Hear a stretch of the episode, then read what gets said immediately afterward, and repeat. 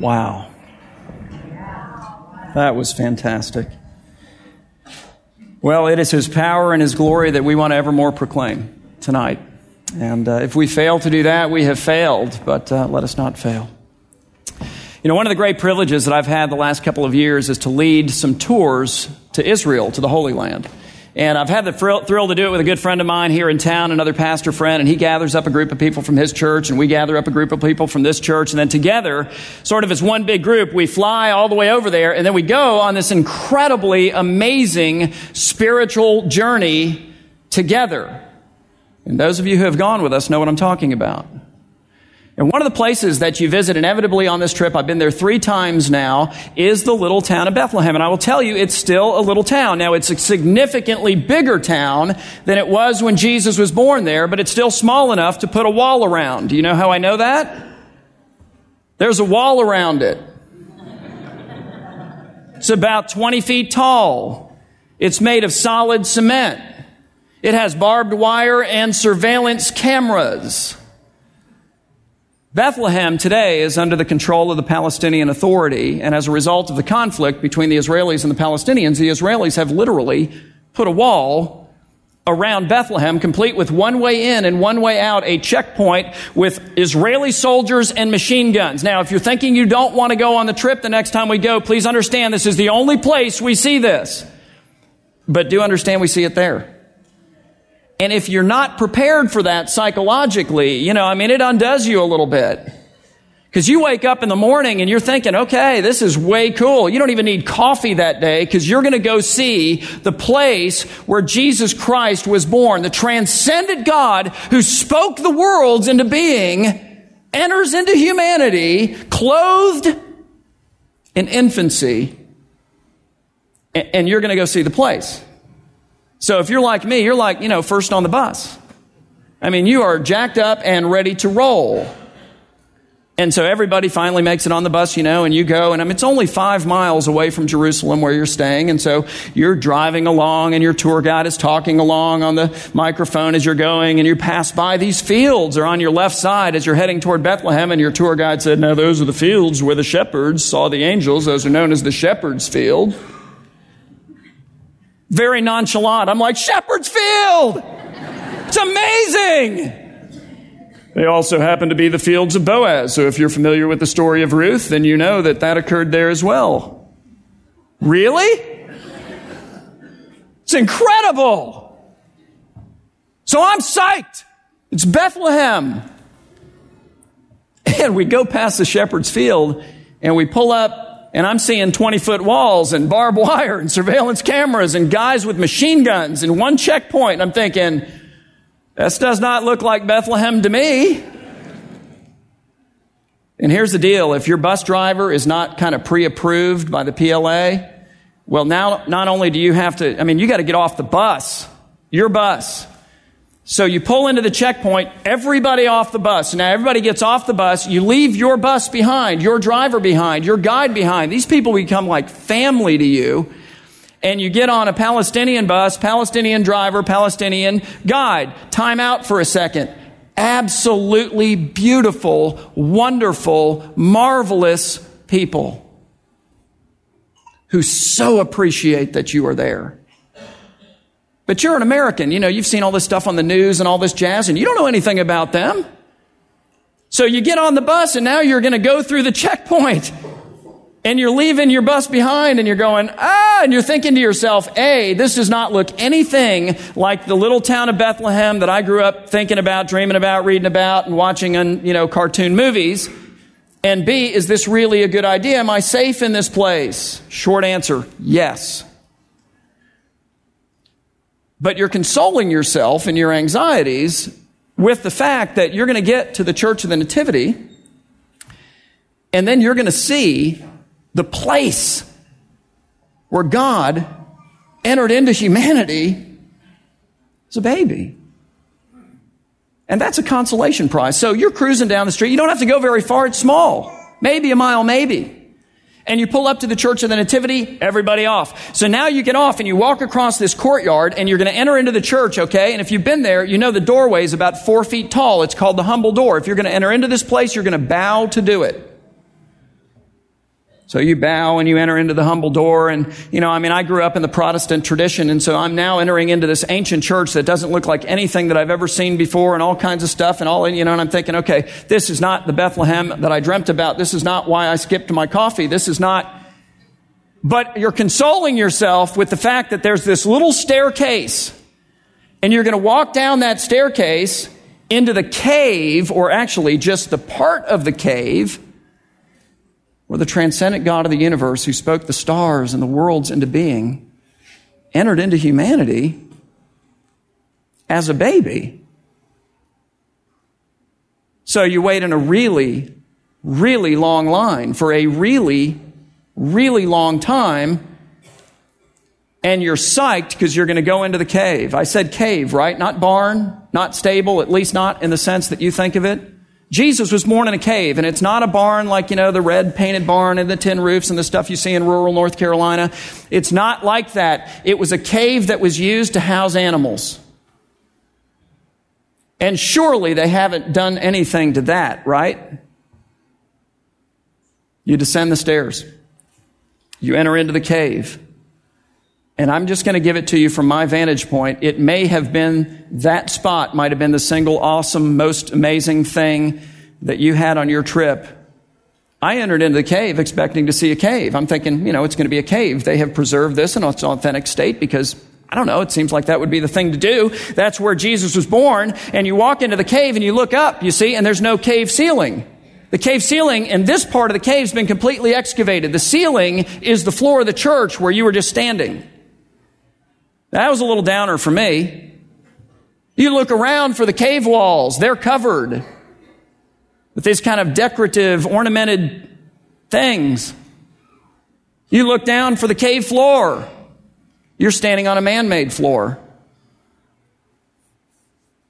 I'm thinking, wow, you know, all this stuff hanging everywhere. I just, I had no category for this. And so then I walked over to the place where the Lord himself, at least allegedly, actually was physically born.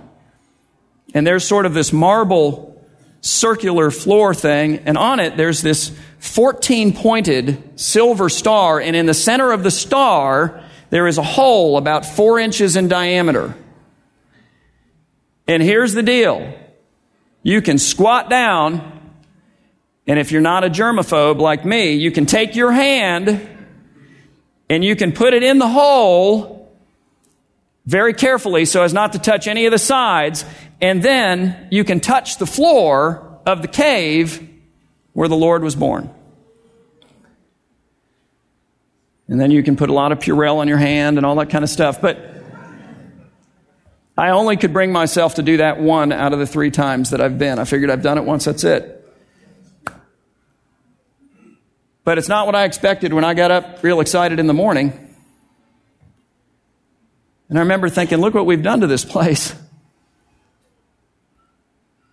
And then that's it, you know? And so for me, it was like, wow, Bethlehem was the most disappointing. In fact, the only disappointing stop on the whole deal. And that's going to be your experience too, if you're like me, unless you have a guide whose name is Ibrahim. I love Ibrahim. He's been our guide the last two times.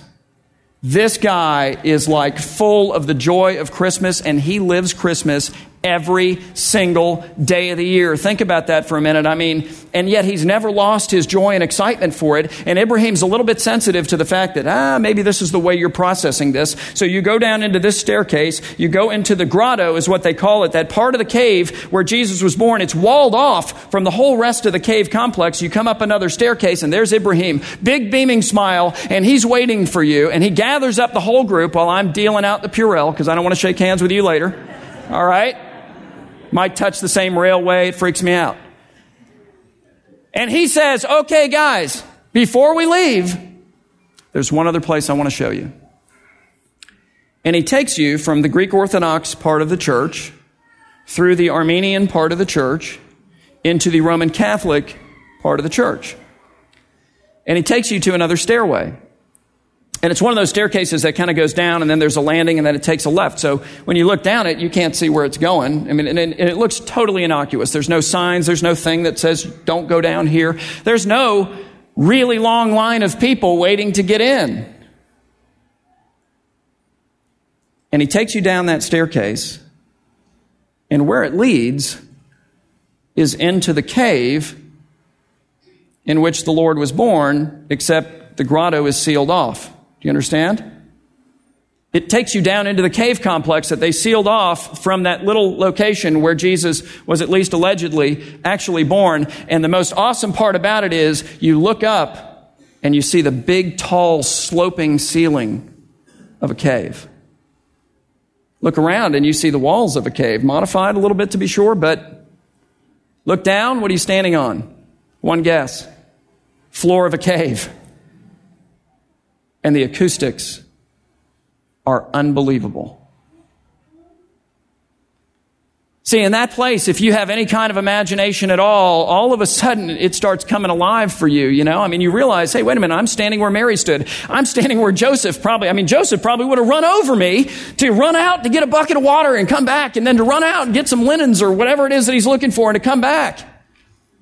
I'm standing where the cows stood and, and, and where the sheep stood and where the horses stood and where the mice went shooting across the floor.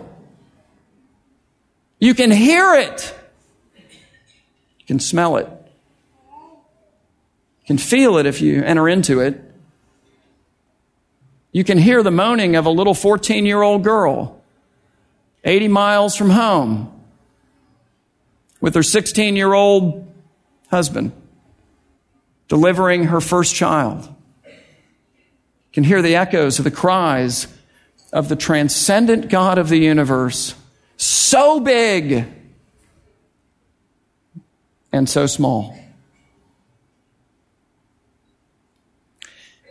And in that moment, Ibrahim, who totally gets it, said, Okay, guys, why don't we sing? And we sang, Joy to the world, the Lord is come. Let earth receive her what? Her king. And I didn't want the song to end. It's magnificent. See, in that moment, Bethlehem went from the only disappointing place we went to, and it was profoundly, to me at least, disappointing till that moment, to maybe my favorite. Why? Because that was real to me. That was authentic. I could see and smell and hear and taste and touch that. I stepped out of what we, with the best of intentions, to be sure, have sort of made of it into what it really is. And my prayer all week is that right now, that that will be your experience. That somehow God, by His Spirit, will work the miracle that we need, frankly, for Him to work to enable us to step out of what we men have made of Christmas with the best of intentions. I'm not knocking anyone, but where we've taken real people, real places, real events, a real king. And what is the role of the king in the Bible? It is to save. That's the king's job. It's what the king does. We've reduced them down to these plastic figurines that, you know, once a year we got to dig out of our garage and, and we literally bring to life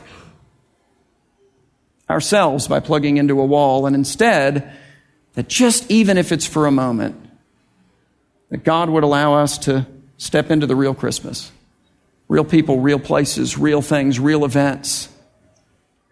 Real King who really saves and who has the power to bring us to life. That's the gospel. That's the way he works. So Luke tells us this story of the birth of Jesus that we're going to look at tonight. And he begins the story, interestingly, with a king, but not with King Jesus. He begins with Caesar Augustus.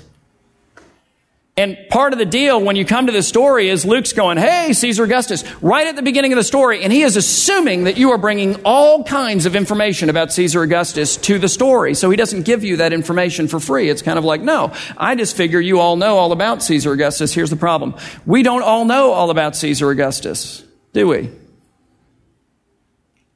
His name is actually Octavian. He was born the grandnephew of Julius Caesar.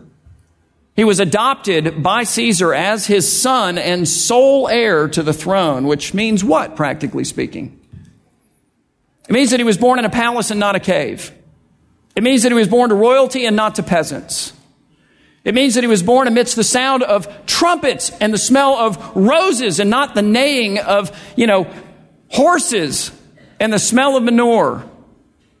It means that he was wrapped in the finest garments the world had to offer and not in swaddling clothes, and he was laid in a crib of gold and not in a feeding trough full of like the freshest hay that they could, you know, kind of dig up. How does that look over there? Oh, that's, this looks like some clean stuff. Stick that in there. And it means that when Julius Caesar died, that Octavian, Caesar Augustus, became the king of the world the king of the world. And what a king he was.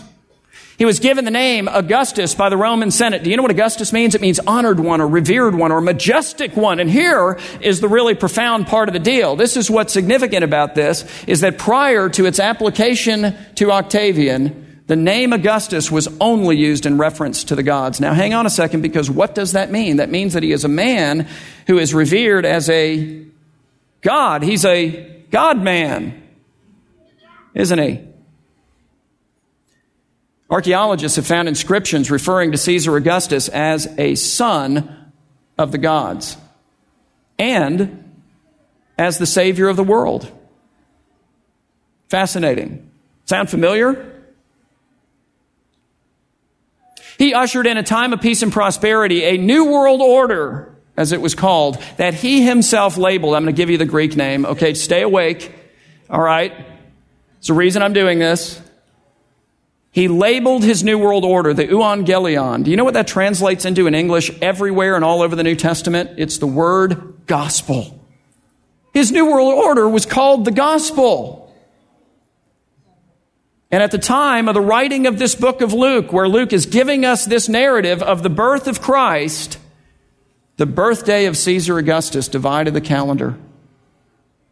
It marked the end of the year and it marked the beginning of the next. It's stunning. But here's the thing Luke expects you already to know that, and he's expecting that you're going to make all these connections as you come to the story. So I'm, I'm kind of trying to fill in the blanks. But it's important. Because he begins the narrative of the birth of Jesus, and for that matter, the narrative of the entirety of the life of Jesus Christ by calling to mind all of the glory of Caesar Augustus. He's saying, see it all and keep it in mind because now I'm going to tell you about a different king and a different glory. I'm going to tell you about a king who wasn't born in a palace. He was born in a cave with really great acoustics. But that's about all it had going for it. Who was born not to royalty, but to peasants, not to trumpets, to the neighing of horses, to the lowing of cattle, to the bleating of sheep, to the scurrying of mice, not to the smell of roses, but to the smell of manure. Swaddling clothes is what he wore. And a stone feeding trough with, you know, I mean, whatever the best hay we got is. That's his crib. And yet, who is the real Son of God? Isn't that interesting?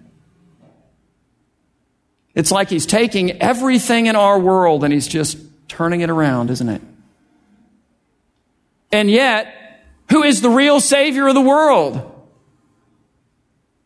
You see the reversal? The one whose gospel actually saves. And the one who will not just usher in a new world order someday. No, that's not big enough for this king born in the stable, born in the cave. He will usher in a brand new world a world that will never end. And parenthetically, in case you haven't noticed, his birthday doesn't just merely divide a year. What it does instead is it divides all of human history everywhere on our planet. It's awesome. Gaius Caesar's peace and prosperity ended a long time. His new world order long since failed. His gospel spells good news for absolutely not one person on the planet today. And raise your hand if you know his birthday. Anybody? If you're in the back, I can't see you. I know there are history professors here tonight, and all your students are going. So don't let them down. Just lie if you have to. I won't call on you. September 23. Now raise your hand if you know the day that we celebrate the birth of Jesus Christ each year. If the person sitting next to you drove you here and didn't raise their hand, take the keys. All right? Do not let them take you home.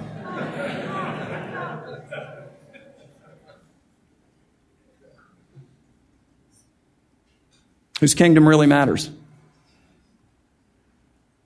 Whose glory really endures? And in this life and in the next, whose glory endures? And what are you living for? Kind of an interesting thought, isn't it? Luke begins his story with Caesar Augustus. In Luke 2, beginning of verse 1, he says, Now in those days, a decree went out from Caesar Augustus, there he is, that a what? Because this is a really important word, believe it or not, that a census would be taken of all the inhabited earth. He's king of the world. He's going to count his people. This was the first, up, oh, here it is again, census taken while Quirinius, try that one three times fast, was governor of Syria, and everyone was on his way to register for the, oh, three times now, census, each to his own city. Here's the deal. Luke is an artist. He paints with words. He's very careful. Every word matters. He's used this word three times in a very small space. You gotta stop and go, why? Because this too is part of the comparison that he's having you make. He's compared kingdoms. He's compared glory. Now he's looking at power. He's zeroing down on some things.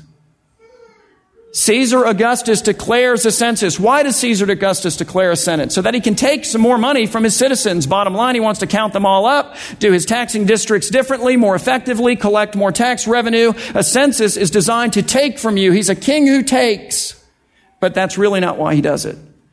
He does it because the sovereign Lord had spoken 700 years before the birth of Jesus through the prophet Micah and said, Jesus Christ will be born in Bethlehem, and Joseph and Mary did not get the memo. So they had no plans on going to Bethlehem until the Lord God has Caesar Augustus declare a census. So who's then in charge?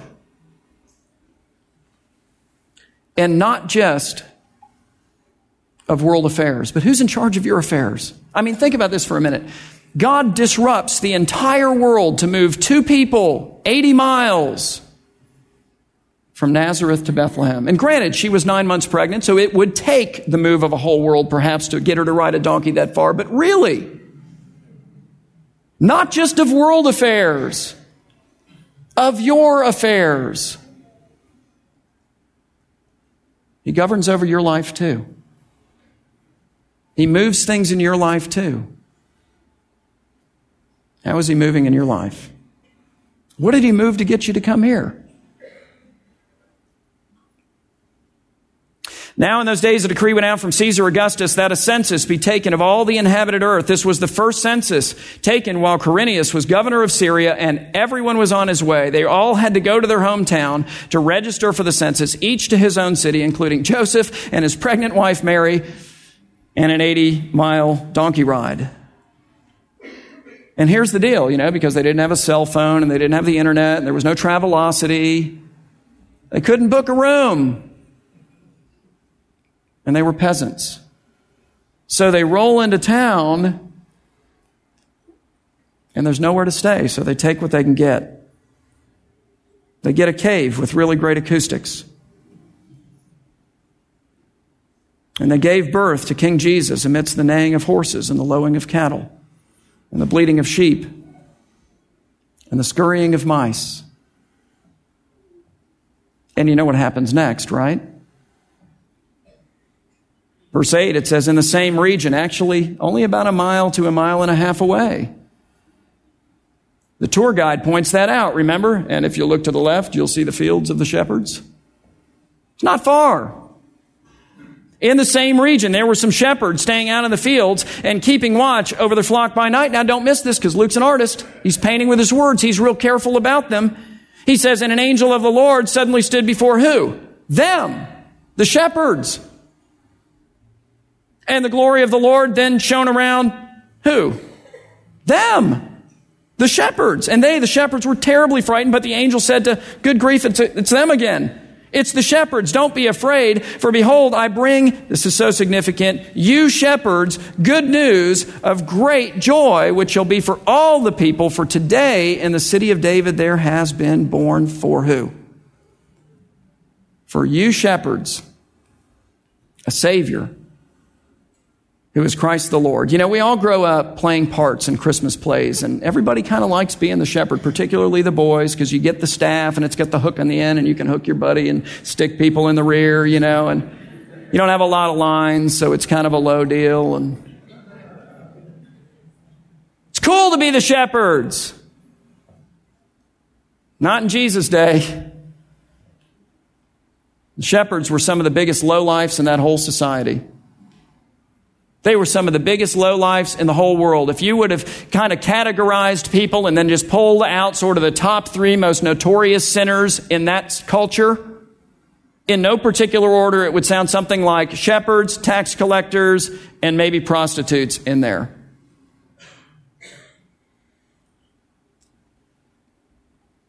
The angels come with a message it's about a king whose job is to do what? What is the job of a king? It is to save his people. It's a salvation message that they claim, at least, is for all people, but the all wise God have them deliver it to the biggest sinners in town. You know why? I mean, he didn't call to tell me, okay? I'm speculating, but I think it makes sense because he knows that throughout the ages, even today, that there are going to be people who hear that message of a, mess, of a Savior for all people, and they're going to look around and go, I don't know, maybe for that guy, maybe for those people. But Lord, clearly you could not be talking to me.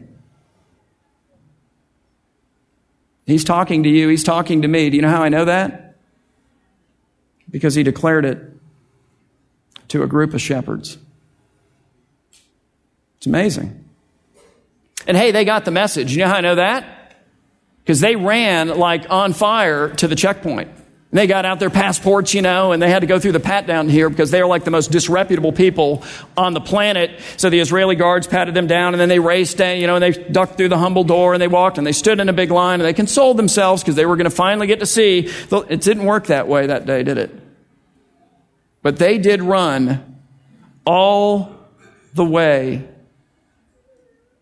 to the King who is so great that he could save even them and even you and even me. So, all of that to say, if you do go to Israel, I highly recommend going to Bethlehem. But don't leave that church until you see the caves. And if you go, I have Ibrahim's card. He's phenomenal. I love that guy. Wish he could be here tonight. But if he's your guide, then after leading you in a rousing rendition of Joy to the World, which you will hope never ends, he will preach the gospel to you. Do you know what he'll say? It's brilliant. He'll remind you of something that every one of us, when we're honest, already knows, and that is that our hearts are a lot like that cave. Kind of rough, kind of dirty. By nature, frankly averse to light, dark, full of all kinds of wild things that we've tethered and rolled up in there, and all of the fun stuff that they bring along with them. And yet, the king is so great that he makes even that kind of place holy. Guys, that's where he's born. Just like he can be born in you. And the cool thing is, you know, when you invite him to be born in you, when you come and go, uh, I do need salvation. I do need to be forgiven and made clean and new. What you discover about your heart is that it has really great acoustics. For the praise and for the honor and for the glory of the King. Amen. Let's pray. Father, we thank you for this glorious night. We thank you for the ability to sing, Lord, for cause for rejoicing. And we thank you for a Savior.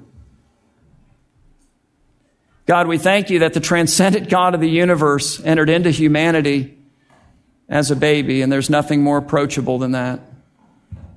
That he is a benevolent king who doesn't take, he gives, and all he takes is our sin, which he then nails to a tree and washes away with his blood that we might be made new, that we might be brought into his family, and God, that we might share in his eternal glory and kingdom. And so, Father, we have much to be thankful for, no matter what's happening in life, if we have Christ. And so, Lord, I pray that we have Christ. And Father, if anyone here does not know the Lord, I pray that they would humble themselves before Him. Walk through the humble door in their heart, if you will. Confess that they are fallen and sinner, sinful and they cannot help themselves. And claim the God man who died upon a cross that they might be forgiven. I pray these things in Jesus' name and for His glory only. Amen.